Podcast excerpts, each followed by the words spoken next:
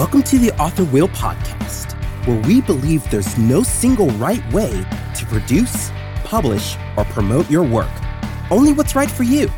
In every episode, we'll talk about common writing roadblocks and how to overcome them so you can keep your stories rolling.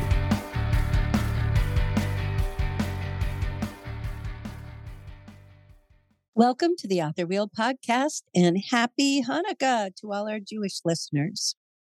So last month's November quick tips, we we did them all about NaNoWriMo for those of you who are listening. They were very successful and we really got some great feedback from listeners who found them helpful. So we decided we were just going to keep this whole between ESO thing going. Yeah. Yeah. Uh, you know, it was it was good. We had um some people who came back and told us that uh that the tips were actually helps them improve their productivity. So I'm so excited about that. That like just made me made my heart so happy. Yes. So our topic for December instead of productivity is going to be planning for 2024, which is a shocker. I'm, you know, well aware everybody is doing this. so that's fine. Uh, I mean, and then that's to be expected, right? December is kind of the reflection back on the year month as we approach the new year.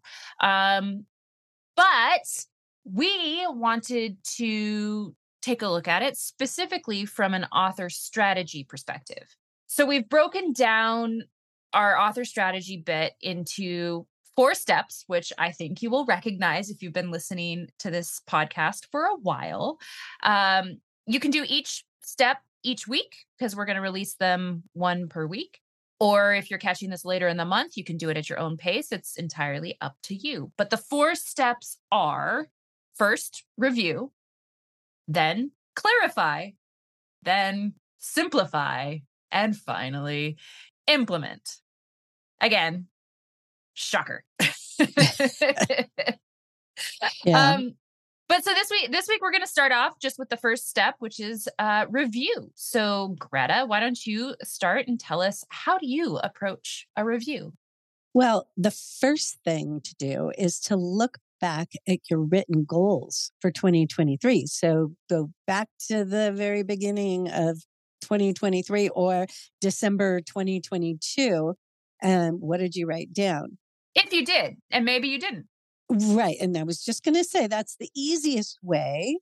But if you didn't, you still, at least mentally, you had some idea, I'm sure, of what you wanted to accomplish um, in, in, in what you wanted to get done. And, or you can also say, well, what if you actually started the year just kind of blind and you were just like ran into it and started doing things and you really didn't have any written goals? Well, you can look at what you actually did accomplish. Like, make a list. What did you do? Did you finish a novel? Did you finish five novels? Did you uh, publish them? Did you pitch agent? What did what did you do? So take a look at that and and kind of make a list. Now, I will say, if you look back at your goals and you didn't accomplish everything that you wanted to do, Megan, should you feel bad about that? No, no, because we we never accomplish everything. I mean, that would be that would be absolutely like ludicrous, unbelievable. Who accomplishes everything they set out to do? I don't know anybody. So so no, I mean, definitely don't feel bad. Um the, the thing about it is that sometimes we set these grandiose goals for ourselves, or even not grandiose, just a thing that we think we want to do, and then we avoid it Yep. and we keep pushing it off. And so, why? I mean, that's really the big question. Why did you avoid it? Why did you not do the thing that you said you wanted to do? Um, and honestly, if you've been pushing it off and it's not for like life reasons, like, you know, you had health issues or other things like that, but if you've just been like procrastinating, there's probably a reason. And it's probably that you just didn't really want to do it. It was something you thought you should do rather than something that you really wanted to do or that that met your core motivations. And that even subconsciously, sometimes we know in our heart of hearts that, yeah, that sounded good, but it it wasn't for us. Mm-hmm. You know, there's been so many times that I have procrastinated on something and then like lo and behold, some better thing cropped up that if I had done the thing that I was procrastinating on, it I wouldn't have been able to jump on board this new opportunity, which was way better for me and a way better uh, opportunity. So don't always beat yourself up for procrastinating on things because sometimes it is like it's like subconsciously you're voting with your feet because you know that really isn't the best path for you. Yeah. But like you also said, then other times you just have to give yourself grace because things happen, life happens. I mean, we had some huge family, not me personally, thank God, but very, very close family members had some big health issues this year. And, and I just could not uh, write for a while. I just was emotionally not in a place to be able to write, nor did I have exactly the time either because, you know, I was doing a lot of caregiving and running around to doctors and things like that. So, you know, am I going to beat myself up for that? No, I did the important thing. The most important thing is taking care of our loved ones, right? So, so give yourself grace, but do analyze it. Like, mm-hmm. you know, what, why didn't you do those things? Is it because it really probably is something you should just axe off your list of things to do? Or is it something you maybe want to push ahead because you were just kind of being over anxious to get something done sooner than than really was going to work yeah yeah and and kind of eh, tangent off of that a little bit too um is that sometimes when you're looking at those core motivations and that clarity right? We talked with dan blank um earlier this year i want to say it was in maybe a June episode. I can't quite remember. But earlier this year, we talked with Dan Blank, and he has this whole concept of the clarity cards, which is where you prioritize the things that you want to do or that are important to you. And it can be everything from, you know, family, like t- spending more time with your kids,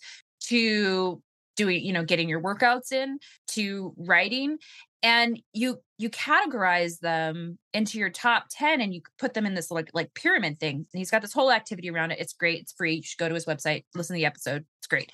Anyhow uh the reality is sometimes the thing that we think we want isn't actually our top priority and maybe it shouldn't be and so if that's the case that's okay. There is nothing wrong with saying that you know writing is not my biggest priority right now. It's just not because family takes precedence and other activities, other life things have to come first. And so writing might get pushed down. That's okay. Give yourself that grace um, to, to follow those needs and understand those actual core motivations. And then do the things that you want to do. Lean into the strengths, lean into the good. Right. And when you're analyzing, don't only look at what didn't work and what you didn't accomplish and the, the negatives, but what did work? What mm-hmm. did you do? What w- was successful? Sometimes, you know, do more of that, right? It's the 80 20 rule 80% of your outcome um, resu- results from 20% of your input or the things you actually uh, did. So give yourself some time to look at the 80 20 thing like what was the success and what 20% of what you did yielded that 80% success so do more of those things absolutely all right. Well, that's it for this week's tip. Next week, we are going to dive in to clarify. Are you an aspiring author? Stop by www authorwheel.com slash stuff to download the top five writing roadblocks aspiring authors must overcome. Thank you for listening to the Author Wheel podcast, hosted by Greta Boris and Megan Haskell, edited by Jim Wilborn.